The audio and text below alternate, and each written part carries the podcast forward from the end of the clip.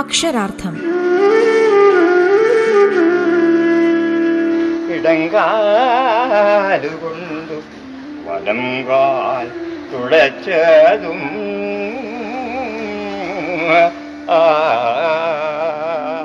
അയ്യപ്പ പണിക്കർ. കവിതയുടെ ചാരുരൂപം.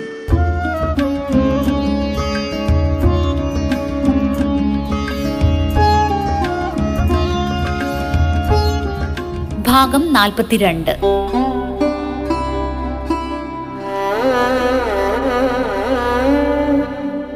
അയ്യപ്പ പണിക്കരുടെ കൃതികൾ പ്രസിദ്ധീകരിച്ചത് ആയിരത്തി തൊള്ളായിരത്തി എഴുപത്തിനാലിലായിരുന്നു. അടുത്ത വർഷത്തെ കേരള സാഹിത്യ അക്കാദമിയുടെ കവിതയ്ക്കുള്ള അവാർഡ് ആ പുസ്തകത്തിന് ലഭിക്കുകയും ചെയ്തു. ചിത്രകാരനും കലാനിരൂപകനുമായ എം വി ദേവനായിരുന്നു ആ കാവ്യസമാഹാരത്തിന് അവതാരിക എഴുതിയത്. പുസ്തകത്തിൻ്റെ കവർ രൂപകൽപ്പന ചെയ്തതും ദേവൻ തന്നെയായിരുന്നു. കവിതയിൽ നിരന്തരം പരീക്ഷണങ്ങൾ നടത്തിയിരുന്നെങ്കിലും അതൊക്കെ ഗതാനുഗതികത്വത്തെ അതിവർത്തിക്കാനുള്ള ശ്രമത്തിൻ്റെ ഭാഗമായിരുന്നു. എന്നാൽ അയ്യപ്പ പണിക്കരുടെ ഉള്ളിൽ ഒരു ക്ലാസിസിസ്റ്റ് പ്രവർത്തിക്കുകയും ചെയ്തിരുന്നു. കാവ്യരചനയിൽ വിദൂഷകനും ദാർശനികനും ഇഴചേർന്നിരുന്നതുപോലെയാണ് സാഹിത്യ പഠനങ്ങളിലും അക്കാദമിക് പ്രവർത്തനങ്ങളിലും പുതുമയുടെയും പാരമ്പര്യത്തിൻ്റെയും ധാരകളെ അദ്ദേഹം സമന്വയിപ്പിച്ചിരുന്നത്. മലയാള കവിതയുടെ വ്യവസ്ഥാപിതമായ എല്ലാ രൂപമാതൃകകളെയും നിരാകരിച്ച് കാർട്ടൂൺ കവിതകളും മറ്റും എഴുതിയ അയ്യപ്പ പണിക്കർ തൻ്റെ ഏറ്റവും പ്രധാനപ്പെട്ട കവിതയായി കരുതിയത് സംക്ഷിപ്ത ഘടനയിൽ ഇതിഹാസത്തിൻ്റെ പാരമ്പര്യ സ്വരൂപം നിലനിർത്തി എഴുതിയ ഗോത്രയാനതയാണ്. ഒട്ടേറെ ഗൃഹസദസ്സുകളിൽ അദ്ദേഹം അത് വിളക്കുവച്ച് പാരായണം ചെയ്യുകയുമുണ്ടായി.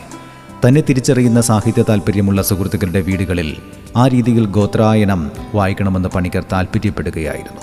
അത്തരമൊരു സംഭവത്തെ ഓർത്തെടുത്തുകൊണ്ട് കെ എസ് രവികുമാർ തൻ്റെ ഓർമ്മകൾക്ക് താൽക്കാലികമായി വിരാമമിട്ടു. ഞങ്ങളുടെ വീട്ടിലും അത്തരമൊരു സദസ്സിൽ പണിക്കർ സാർ ഗോത്രയാനം അവതരിപ്പിക്കുകയുണ്ടായി. ആ കാവ്യത്തിൻ്റെ പ്രാധാന്യം തിരിച്ചറിയുന്ന പഠനങ്ങൾ ഉണ്ടാകണമെന്നും അദ്ദേഹം ആഗ്രഹിച്ചു. അദ്ദേഹം അത് നേരിട്ട് പറഞ്ഞിരുന്നില്ലെങ്കിലും അദ്ദേഹത്തിൻ്റെ മനസ്സ് വായിച്ചറിഞ്ഞ കലാകൗമുദിയുടെ അക്കാലത്തെ പത്രാധിപർ എൻ ആർ എസ് ബാബു ആവശ്യപ്പെട്ട് ഞാൻ ഗോത്രയാനത്തെക്കുറിച്ച് ഒരു ലേഖനം എഴുതുകയും ചെയ്തു. ആധുനികതാ പ്രസ്ഥാനം, മോഡേണിസം പണിക്കർ സാറിൻ്റേത് മാത്രമായിരുന്നു. ആ ഭാവുകത്വത്തോട് അദ്ദേഹം പ്രതിബദ്ധത പുലർത്തി. അതിൻ്റെ പരിപോഷണത്തിനും അംഗീകാരത്തിനുമായി അദ്ദേഹം നിസ്വാർത്ഥമായി പ്രവർത്തിക്കുകയും ചെയ്തു. അധ്യാപകൻ എന്ന നിലയിൽ ചിട്ടയും ഗൗരവമുള്ള ആളായിരുന്നു അയ്യപ്പ പണിക്കർ. അദ്ദേഹത്തിൻ്റെ ശിഷ്യഗണങ്ങൾ അത് സാക്ഷ്യപ്പെടുത്തുന്നുമുണ്ട്. സ്വകാര്യ ഭാഷണത്തിൽ കളിതമാശകൾ പറയുകയും ഭാഷാലീലയിൽ അഭിരമിക്കുകയും ചെയ്തിരുന്നുവെങ്കിലും ക്ലാസ് എടുക്കുന്നതിലും പഠന പ്രവർത്തനങ്ങളിലുമൊക്കെ തികഞ്ഞ ഗൗരവം പുലർത്തിയിരുന്നു അദ്ദേഹം. അനൗപചാരികമായ ശിഷ്യത്വം ലഭിക്കുവാൻ ഈ ലേഖകനും ഭാഗ്യമുണ്ടായിട്ടുണ്ട്. ഞാൻ യൂണിവേഴ്സിറ്റി കോളേജിൽ മലയാളം എം എക്ക് പഠിക്കുന്ന സമയത്ത് തൊട്ടടുത്തുള്ള ഇൻസ്റ്റിറ്റ്യൂട്ട് ഓഫ് ഇംഗ്ലീഷിൻ്റെ മേധാവിയായി അയ്യപ്പ പണിക്കർ സാറും ഉണ്ടായിരുന്നു. അദ്ദേഹത്തിൻ്റെ ഗോപികാദണ്ഡകം എന്ന കവിത നമുക്ക് പാഠ്യവിഷയമായിരുന്നു. ഈയൊരു കവിത എഴുതാനുണ്ടായ സാഹചര്യവും അദ്ദേഹത്തിൻ്റെ നാവിൽ നിന്ന് തന്നെ കേൾക്കാനുള്ള അവസരം സാധ്യമാകുന്നതിനുള്ള ശ്രമത്തിൻ്റെ ഫലമായാണ് ഞങ്ങൾ പണിക്കർ സാറിൻ്റെ അരികിലെത്തിയത്. ഇംഗിതം മനസ്സിലാക്കിയ ഞങ്ങളെ നിറഞ്ഞ ഹൃദയത്തോടെയാണ് അദ്ദേഹം സ്വീകരിച്ചത്. എന്നാണ് ഞങ്ങളുടെ ക്ലാസ്സിലെത്താനാകുമെന്ന് ചോദിച്ചപ്പോൾ നിങ്ങൾക്കെന്നാണ് സൗകര്യമെന്ന ചോദ്യം ഞങ്ങളെ അക്ഷരാർത്ഥത്തിൽ തന്നെ അത്ഭുതപ്പെടുത്തി. ഇത്രയേറെ തിരക്കുള്ള ഒരു വ്യക്തിയിൽ നിന്നാണ് ഇത്തരത്തിലുള്ള പ്രതികരണം വന്നതെന്നോർത്തപ്പോൾ വിദ്യാർത്ഥികളോട് അദ്ദേഹത്തിനുണ്ടായിരുന്ന അതിരറ്റ സ്നേഹമാണ് വെളിപ്പെടുന്നത്. അങ്ങനെ ദിവസവും സമയവുമൊക്കെ അറിയിച്ച് ഞങ്ങൾ യാത്ര പറഞ്ഞ് ഇറങ്ങുകയും ചെയ്തു. നിശ്ചിത ദിവസം പത്ത് മിനിറ്റിന് മുമ്പായി അദ്ദേഹത്തെ വിളിക്കാൻ യൂണിവേഴ്സിറ്റി കോളേജിലെ ഒരു അധ്യാപകൻ്റെ കാറിൽ കയറിയതേയുള്ളൂ. അതാ അയ്യപ്പ പണിക്കർ കാൽനടയായി മലയാളം ഡിപ്പാർട്ട്മെൻറ്റിലേക്ക് വരുന്ന കാഴ്ചയാണ് കണ്ടത്. സാറെന്തിനാണ് ഈ സാഹസം ചെയ്തതെന്നും ഞങ്ങൾ കാറുമായി ഇറങ്ങിയതാണെന്നും പറഞ്ഞപ്പോൾ എനിക്ക് നടക്കുന്നതാണ് ഇഷ്ടം എന്നായി പണിക്കർ സാർ. അന്ന് കോളേജിലുണ്ടായിരുന്ന വിനയചന്ദ്രൻ സാറുമായി നേരെ ഞങ്ങളുടെ ക്ലാസ്സിലേക്ക് വന്നു. ഒരു മണിക്കൂറെങ്കിലും സാറിൻ്റെ ക്ലാസ് കേൾക്കണമെന്നാഗ്രഹിച്ച ഞങ്ങൾക്ക് ഏതാണ്ട് മൂന്ന് മണിക്കൂറോളം ക്ലാസ്സാണ് കിട്ടിയത്. ഗോപികാദണ്ഡകം എന്ന കവിത എഴുതാനുണ്ടായ സാഹചര്യത്തെക്കുറിച്ചും മറ്റു പ്രധാനപ്പെട്ട കവിതകളെക്കുറിച്ചുമൊക്കെ അദ്ദേഹം മറയില്ലാതെ തന്നെ സംസാരിച്ചു. കേവലം കവിയുടെ ജീവചരിത്രവും കവിതയുടെ അർത്ഥവും മാത്രം പറഞ്ഞു പഠിപ്പിക്കുന്ന രീതിയിൽ നിന്ന് തികച്ചും വ്യത്യസ്തമായി ദേശം, കാലം, സമൂഹം എന്നിവയെക്കുറിച്ചൊക്കെ ഒരു പശ്ചാത്തല വിവരണം നൽകി ആ കവിയെക്കുറിച്ചും കൃതിയെക്കുറിച്ചും സമഗ്രമായ ഒരു ചിത്രം നൽകുന്ന ഒരു രീതി എടുത്തു പറയേണ്ടത് തന്നെയാണ്. ക്ലാസ് മുറിയെ വിദ്യാർത്ഥികൾക്ക് ഒരനുഭവമാക്കി മാറ്റാൻ അദ്ദേഹത്തിന് നിഷ്പ്രയാസമായി സാധിക്കുകയും ചെയ്തു. ഞങ്ങളുടെ ചോദ്യങ്ങൾക്കെല്ലാം വളരെ വിനയാന്വിതനായി അദ്ദേഹം മറുപടി നൽകി. കോപികാദണ്ഡകം എന്ന കവിത അതിമനോഹരമായി ചൊല്ലിയാണ് പണിക്കർ സാർ ക്ലാസ്സിൽ നിന്നിറങ്ങിയത്. ഡിപ്പാർട്ട്മെൻറ്റിലേക്ക് കാറിൽ കൊണ്ടുവിടണമെന്നറിയിച്ചപ്പോൾ ഇനിയും നിങ്ങളെ കാണണമെന്ന് എനിക്ക് ആഗ്രഹമുണ്ടെന്നും അത് ഇതുപോലെ നടന്നു വരണമെന്നാണ് വിചാരിക്കുന്നതെന്നും പറഞ്ഞ് ഹൃദ്യമായ ഒരു ചിരി സമ്മാനിച്ചിട്ടാണ് പണിക്കർ സാർ പോയത്. അതിനുശേഷവും ഞങ്ങൾ ചില പരിപാടികൾ സംഘടിപ്പിച്ച് പണിക്കർ സാറിനെ ക്ലാസ്സിലേക്ക് കൊണ്ടുവരുവാൻ കഴിഞ്ഞു. ആ ഗുരുവന്ദിനു മുന്നിൽ സാഷ്ടാംഗം പ്രണമിക്കുന്നു. വന്നിക്കുന്നു ഗുരുപ്രസാദകിരണം തൂകിടുകാദിത്യനായി ഭാസിച്ചീടുക. ശിഷ്യർ തൻ്റെ ഹൃദയെ പെട്ടം പകർന്നിടുക. സാഷ്ടാംഗം പ്രണമിച്ചിടുന്നു. ഭഗവൽ സാന്നിധ്യം ചൈതന്യമാർന്നിടും പാവനമീ സമാധിയിലലിഞ്ഞിടുന്നതൻ പുണ്യമാ.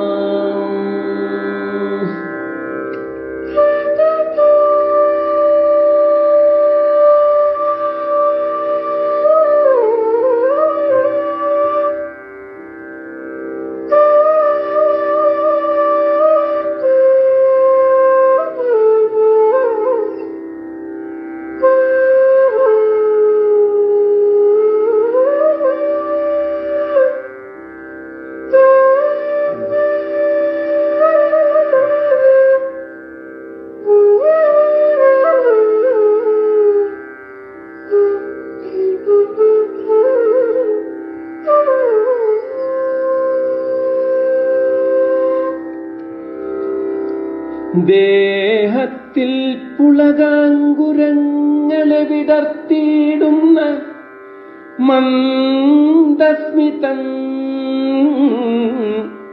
വാത്സല്യത്തികമാർന്നുമാനസമിതിൽ സ്പർശിച്ചതാം സൗഖ്യവും നേടുന്നേൻ. അതിധന്യചിത്ത ശിശുവായി പാദത്തിൽ അർപ്പിക്കുമീ നേരം. പൂർണ്ണമനന്ത നിർവൃതി നുകർന്നിടും നിമിഷങ്ങളിൽ.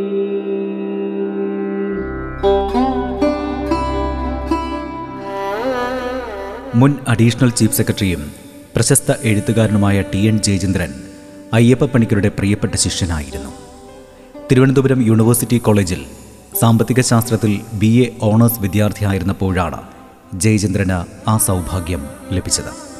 പണിക്കർ സാറുമായുള്ള ആ അസുലഭ നിമിഷങ്ങൾ ഓർത്തെടുത്തുകൊണ്ട് അദ്ദേഹം പറഞ്ഞു. ആയിരത്തി തൊള്ളായിരത്തി അൻപത്തി മൂന്ന് അൻപത്തിനാലാണ് കാലം. പണിക്കർ സാർ അന്ന് അധ്യാപക വൃത്തിയിൽ തുടക്കക്കാരനായിരുന്നു. അദ്ദേഹത്തിന് വയസ്സ് ഇരുപത്തിമൂന്ന്, എനിക്ക് പതിനേഴ്. ഒരു നവോഠയുടെ നാണത്തോടെയായിരുന്നു പണിക്കർ സാർ ക്ലാസ് എടുത്തിരുന്നത്. പതിഞ്ഞ സ്വരം, പാഠപുസ്തകത്തിൽ നിന്നും കണ്ണെടുക്കാതെയുള്ള പാരായണവും വിശദീകരണവും, ഇടയ്ക്കൊന്ന് മുഖമുയർത്തി രണ്ട് മൊഴി ചൊല്ലിയെങ്കിലായി. പിന്നീട് അദ്ദേഹത്തിൻ്റെ മുഖത്ത് സദാ അലങ്കരിക്കുന്ന മൃദുമന്ദസ്മിതമോ കണ്ണിൽ സ്ഫുരിക്കുന്ന ആജ്ഞാശക്തിയോ ചെറിയൊരു സന്യാസി പരിവേഷം നൽകുന്ന താടിയോ ഒന്നും വന്നില്ല. കൃത്യസമയത്ത് ക്ലാസ്സിൽ വരും, മുഖം നോക്കാതെ പഠിപ്പിക്കും, പോകും, അത്ര തന്നെ. എന്നാൽ ഈ സമയങ്ങളിൽ പണിക്കർ സാറിന് സാഹിത്യകമ്പം ഉണ്ടായിരുന്നതായി എനിക്കറിയില്ല. പതുക്കെ പതുക്കെ അദ്ദേഹം അധ്യാപക വൃത്തിയിൽ മാത്രമല്ല സാഹിത്യ സേവന രംഗത്തും അടിവെച്ചടിവെച്ച് കയറാൻ തുടങ്ങി. പ്രശസ്തിയുടെ പടവുകൾ അദ്ദേഹം ഉറച്ച കാൽവയ്പ്പുകളോടെ ആണ് നടന്നു കയറിയത്. പ്രഗത്ഭനായ അധ്യാപകൻ, പ്രശസ്തനായ സാഹിത്യകാരൻ എന്നിങ്ങനെയുള്ള രണ്ട് ധർമ്മങ്ങളും അദ്ദേഹം ഒരേ വൈദഗ്ധ്യത്തോടെ തന്നെ നിർവഹിച്ചു കൊണ്ടിരുന്നു. അക്ഷരാർത്ഥം ഇടവേളയ്ക്ക് ശേഷം തുടരും. റേഡിയോ കേരളയിൽ നിങ്ങൾ കേട്ടുകൊണ്ടിരിക്കുന്നത് അക്ഷരാർത്ഥം. Professor Vasudeva Panicker, professor G Kumarapillai, professor Mathai, professor Krishnapillai എന്നിവരായിരുന്നു അന്ന് അയ്യപ്പ പണിക്കരോടൊപ്പം ഇംഗ്ലീഷ് ഡിപ്പാർട്ട്മെൻറ്റിൽ ഉണ്ടായിരുന്നത്. അവരെല്ലാം തന്നെ പ്രായം കൊണ്ടും സർവീസ് കൊണ്ടും പണിക്കരുടെ സീനിയറായിരുന്നു. പ്രൊഫസർ കുമാരപിള്ള ഒഴിച്ചുള്ളവർ അധ്യാപനത്തിൽ മാത്രം ശ്രദ്ധ കേന്ദ്രീകരിച്ചവരായിരുന്നു. പ്രൊഫസർ കുമാരപിള്ളയാവട്ടെ അന്നേ അറിയപ്പെട്ടിരുന്ന ഒരു കവി കൂടിയായിരുന്നു. കോളേജ് വിട്ടതിന് ശേഷമുള്ള ഒരു സന്ദർഭം ഓർത്തെടുത്തുകൊണ്ട് ടി എൻ ജയചന്ദ്രൻ തുടർന്ന് പറഞ്ഞു: ഞാൻ കോളേജ് വിട്ട ശേഷം അയ്യപ്പ പണിക്കർ സാറിനെ കാണുന്നത് ഡൽഹിയിൽ വെച്ചായിരുന്നു. അദ്ദേഹത്തിൻ്റെ അനുജനും കോളേജ് അധ്യാപകനുമായ കേശവ പണിക്കർ ഒരു വർഷം ഡൽഹിയിലെ ഇന്ത്യൻ ഇൻസ്റ്റിറ്റ്യൂട്ട് ഓഫ് പബ്ലിക് അഡ്മിനിസ്ട്രേഷനിൽ എൻ്റെ സഹപാഠിയായിരുന്നു. കേശവ പണിക്കരെ കാണാനായാണ് അദ്ദേഹം അവിടെ എത്തിയത്. കേശവ പണിക്കർ പണിക്കർ സാറിനെപ്പറ്റി ആരാധനയോടെ മാത്രമേ സംസാരിക്കാറുണ്ടായിരുന്നുള്ളൂ. പിന്നീട് ഞാൻ പണിക്കർ സാറിനെ അറിയാനിടയായത് എൻ്റെ ഉത്തമനായ സാഹിത്യ സുഹൃത്ത് കെ സുരേന്ദ്രൻ വഴിയാണ്. ആയിരത്തി തൊള്ളായിരത്തി അൻപത്തി ഒൻപതിൽ പുറത്തു വന്ന സുരേന്ദ്രൻ്റെ ആദ്യ നോവലായ താളം വഴിയാണ് ഞാൻ അദ്ദേഹവുമായി പരിചയപ്പെട്ടത്. ആ ഒരു പരിചയം പിന്നീട് ഒരു ഗാഠബന്ധമായി വളരുകയും ചെയ്തു. സ്വതേമൃദുഭാഷിയായ സുരേന്ദ്രൻ പണിക്കർ സാറിനെപ്പറ്റി പറയാൻ തുടങ്ങുമ്പോൾ തന്നെ വാചാലനാകും. അവർ വളരെ അടുത്ത സുഹൃത്തുക്കളുമായിരുന്നു. താളത്തിൻ്റെയും കാട്ടുകുരങ്ങിൻ്റെയും രചനയിൽ പണിക്കർ സാറിൻ്റെ സ്വാധീനം ഉണ്ടെന്ന് തന്നെയാണ് എൻ്റെ പക്ഷം. പണിക്കർ സാർ അതൊരിക്കലും സമ്മതിക്കുകയില്ലെങ്കിലും. അധ്യാപകവൃത്തിയെയും ഗവേഷണ സബരിയെയും തികഞ്ഞ ഗൗരവത്തോടെയാണ് അയ്യപ്പ പണിക്കർ കണ്ടിരുന്നത്. അവയ്ക്ക് സർഗപരമായ മാനങ്ങൾ നൽകാനും അദ്ദേഹം പ്രത്യേക ശ്രദ്ധ ചെലുത്തുകയുണ്ടായി. അതുകൊണ്ട് തന്നെ അധ്യാപനത്തെയും ഗവേഷണത്തെയും തൻ്റെ സർഗസബരിയോട് ബന്ധിപ്പിക്കാനും വളരെയേറെ പ്രയോജനപ്പെടുത്താനും അദ്ദേഹത്തിന് കഴിയുകയും ചെയ്തിരിക്കുന്നു. പണിക്കരുടെ രചനകളിലെ അതിവൈകാരികതയുടെ അസാന്നിധ്യത്തിനും സൂക്ഷ്മമായ പാരായണ സാധ്യതകൾക്കും ഒട്ടും തന്നെ അലസമല്ലാത്ത ആവിഷ്കാരത്തിനുമൊക്കെ പിന്നിൽ മുപ്പത്തി ഒൻപത് വർഷം നീണ്ടുനിന്ന അധ്യാപന രംഗത്തു നിന്ന് ഉൾക്കൊണ്ട അക്കാദമിക് സമീപനത്തിനും വലിയൊരു സ്ഥാനമുണ്ടെന്ന് ഉറപ്പിച്ചു തന്നെ പറയാനായി സാധിക്കും. ഇതിനെ സാധൂകരിക്കുന്ന ഒരു നിരീക്ഷണമാണ് പണിക്കരുടെ അനന്തരവനും വിവിധ എൻ എസ് എസ് കോളേജുകളിൽ അധ്യാപകനുമായിരുന്ന ഡോക്ടർ ആനന്ദ് കാവാലം നടത്തുന്നത്. അദ്ദേഹം പറയുന്നു: തിരുവനന്തപുരം യൂണിവേഴ്സിറ്റി കോളേജിൽ അയ്യപ്പ പണിക്കർക്കുണ്ടായ അധ്യാപന കാലഘട്ടത്തിലെ അനുഭവ പരിചയം ഇതിനൊരു പ്രധാന കാരണമായി ചൂണ്ടിക്കാണിക്കാവുന്നതാണ്. അദ്ദേഹം കൂടുതലും പഠിപ്പിച്ചിരുന്നത് ഭാഷാചരിത്രം, ഹിസ്റ്ററി ഓഫ് ലാംഗ്വേജ്, ശബ്ദശാസ്ത്രം, ഫോണറ്റിക്സ് എന്നിവയായിരുന്നു. കൂടാതെ സങ്കീർണമായ പ്രാചീന ഇംഗ്ലീഷ്, ഓൾഡ് ഇംഗ്ലീഷ്, മധ്യകാല ഇംഗ്ലീഷ്, മിഡിൽ ഇംഗ്ലീഷ് എന്നീ വിഷയങ്ങളിലും ശ്രദ്ധ കേന്ദ്രീകരിച്ചിരുന്നു. ഏഷ്യയിൽ തന്നെ ഈ രണ്ട് പേപ്പറുകളും അപൂർവം കലാലയങ്ങളിൽ മാത്രമാണ് പഠിപ്പിച്ചിരുന്നത്. അദ്ദേഹം ഈ വിഷയങ്ങൾ പഠിക്കുകയും പഠിപ്പിക്കുകയും ചെയ്തിരുന്നു. ഈ വിഷയങ്ങളെല്ലാം തന്നെ വാക്കുകളെയും പദസമുച്ചയങ്ങളെയും കൂടുതൽ ശ്രദ്ധയോടെ പഠിപ്പിക്കേണ്ടവയാണ്. പദങ്ങളുടെ പരിണാമങ്ങൾ മറ്റ് യൂറോപ്യൻ ഭാഷകളായ ജർമ്മൻ, ഫ്രഞ്ച്, ലാറ്റിൻ, ഗ്രീക്ക് എന്നിവയോടുള്ള ബന്ധം, കടം വാങ്ങൽ, പിൽക്കാലത്ത് വന്ന അർത്ഥവ്യതിയാനങ്ങൾ തുടങ്ങിയവ അടങ്ങുന്ന വിഷയങ്ങളായിരുന്നു. ഇവ പഠിപ്പിക്കാനായി അദ്ദേഹം വളരെ നിഷ്കർഷയോടെ പരിശ്രമിച്ചിരുന്നതായി യൂണിവേഴ്സിറ്റി കോളേജിൽ പഴയ ലൈബ്രറി പുസ്തകങ്ങൾ നോക്കിയാൽ കാണാനാകും. അവയുടെ മാർജിനിൽ അദ്ദേഹം പെൻസിൽ കൊണ്ട് കുറിപ്പ് തയ്യാറാക്കിയിരുന്നത് അവിടെ ദീർഘകാലം മധ്യകാല ഇംഗ്ലീഷ് പഠിപ്പിച്ചിരുന്ന വിഷ്ണുനാരായണൻ നമ്പൂതിരി സാർ പറഞ്ഞിട്ടുമുണ്ട്. കൂടാതെ തന്നെ ചില പഴയ ശിഷ്യരും അദ്ദേഹത്തിൻ്റെ ഈ വിഷയങ്ങളിലുള്ള അവഗാഹത്തെക്കുറിച്ച് പറഞ്ഞത് ഞാൻ നേരിട്ട് കേട്ടിട്ടുമുണ്ട്. അതോടൊപ്പം പ്രാചീന ഇംഗ്ലീഷ് കവിതയിലെ വൃത്തസംബന്ധമായ പഠനം ഞാൻ വായിച്ചിട്ടുമുണ്ട്. ഇവയൊക്കെ തന്നെയും സൂചിപ്പിക്കുന്നത് അദ്ദേഹത്തിൻ്റെ കവിതകളിൽ പൊതുവെയും നിരൂപണ പഠനങ്ങളിൽ പലതിലും കാണാവുന്ന പദസംബന്ധമായ നിഷ്കർഷയാണ്. പ്രഭാഷണങ്ങളിലും നർമ്മസംഭാഷണങ്ങളിലും ഉപയോഗിക്കാറുള്ള അർത്ഥം വച്ച വാക്പ്രയോഗങ്ങൾക്കും ഫലിതങ്ങൾക്കും കാരണമായും ഇവയെ ചൂണ്ടിക്കാട്ടാനായി കഴിയും. പണിക്കരുടെ കവിതകൾക്ക് വേറിട്ടൊരു മാനം നൽകുന്നതിൽ അവയിലെ വാക്ലീലകളുടെ സൂക്ഷ്മ പ്രയോഗങ്ങൾക്കും കവിതയിലെ വിഭക്തി പ്രത്യയങ്ങളുടെ ഉപയോഗത്തിലുള്ള സൂക്ഷ്മതയിലും ഭാഷാപഠനത്തിലുമുള്ള ആനന്ദ് കാവാലം ചൂണ്ടിക്കാണിച്ച സ്വാധീനം കാണാനായി കഴിയും. കൂടാതെ നിരൂപണ രംഗത്തെ മികവാർന്ന പഠനമായ അന്തസന്നിവേശം തന്നെ ഒരു വാക്കിനുള്ളിൽ മറ്റൊരു വാക്കിനെ ഉള്ളടക്കം ചെയ്ത് നിഗൂഢമായ അർത്ഥതലങ്ങൾ സൃഷ്ടിക്കുന്നതിനെക്കുറിച്ചുള്ളതുമാണ്. ഇത്തരത്തിൽ സദാ അർത്ഥഭാവ തലങ്ങളെ വളരെ സൂക്ഷ്മതയോടെയും ശ്രദ്ധയോടെയും നിരീക്ഷിച്ച് പ്രയോഗിക്കാനുള്ള താൽപ്പര്യം കൂടാൻ ഭാഷാധ്യാപന രംഗത്തെ അനുഭവ സമ്പത്ത് വളരെയേറെ സ്വാധീനം ചെലുത്തിയ ഘടകമാണെന്ന് പറയാൻ സാധിക്കും. അതുപോലെ തന്നെ സംസ്കൃത പണ്ഡിതനും ഫലിതപ്രയോഗത്തിൽ നിപുണനുമായിരുന്ന അച്ഛൻ പെരിയമന നാരായണൻ നമ്പൂതിരിയുടെ പൈതൃകവും മറ്റൊരു ഘടകമാണെന്ന് കാണാനാകും. ഏതൊരു വിഷയത്തെയും അനായാസം മനസ്സിലാക്കുന്ന രീതിയിൽ അവതരിപ്പിക്കുന്ന സമീപനത്തിനു പിന്നിലും അധ്യാപക വൃത്തിയുടെ സ്വാധീനമുണ്ട്. ക്ലാസ് മുറിയിലായാലും പ്രഭാഷണവേദിയിലായാലും ഏറ്റവും മോഹനമായ വിഷയത്തെയും വിദ്യാർത്ഥികൾക്കും സദസ്യർക്കും മനസ്സിലാവുന്ന രീതിയിലും ഹൃദിസ്ഥമാവുന്ന തരത്തിലും അവതരിപ്പിക്കണമെന്ന നിർബന്ധവും അതിൽ നിന്നുമുണ്ടായതാണ്.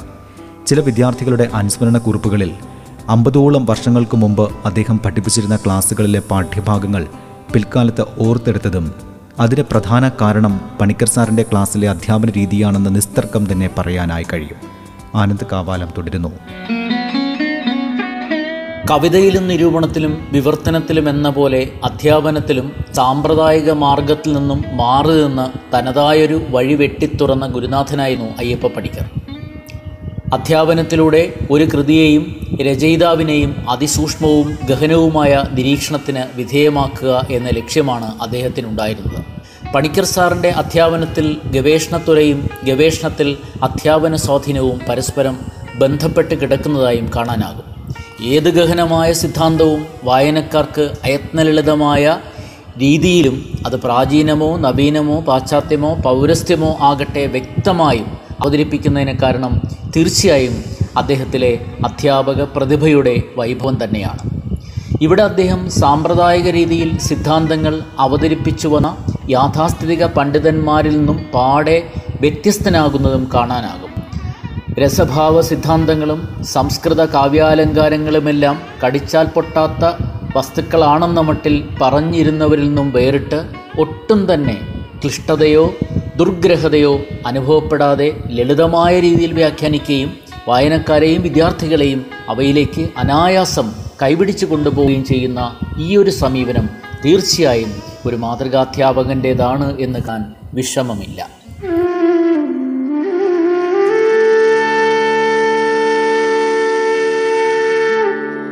അക്ഷരാർത്ഥം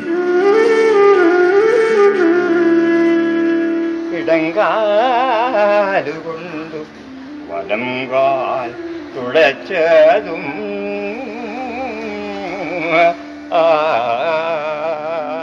അയ്യപ്പ പണിക്കർ കവിതയുടെ ചാരുരൂപം. രചന പി എൽ വിജയകുമാർ. ശബ്ദസാന്നിധ്യം ഹിഷാം അബ്ദുൽ സലാം, ഗായത്രി. ശബ്ദമിശ്രണം ഡേവിസ് ആന്റണി. അവതരണം ആഖ്യാനം ഉണ്ണി പ്രശാന്ത്.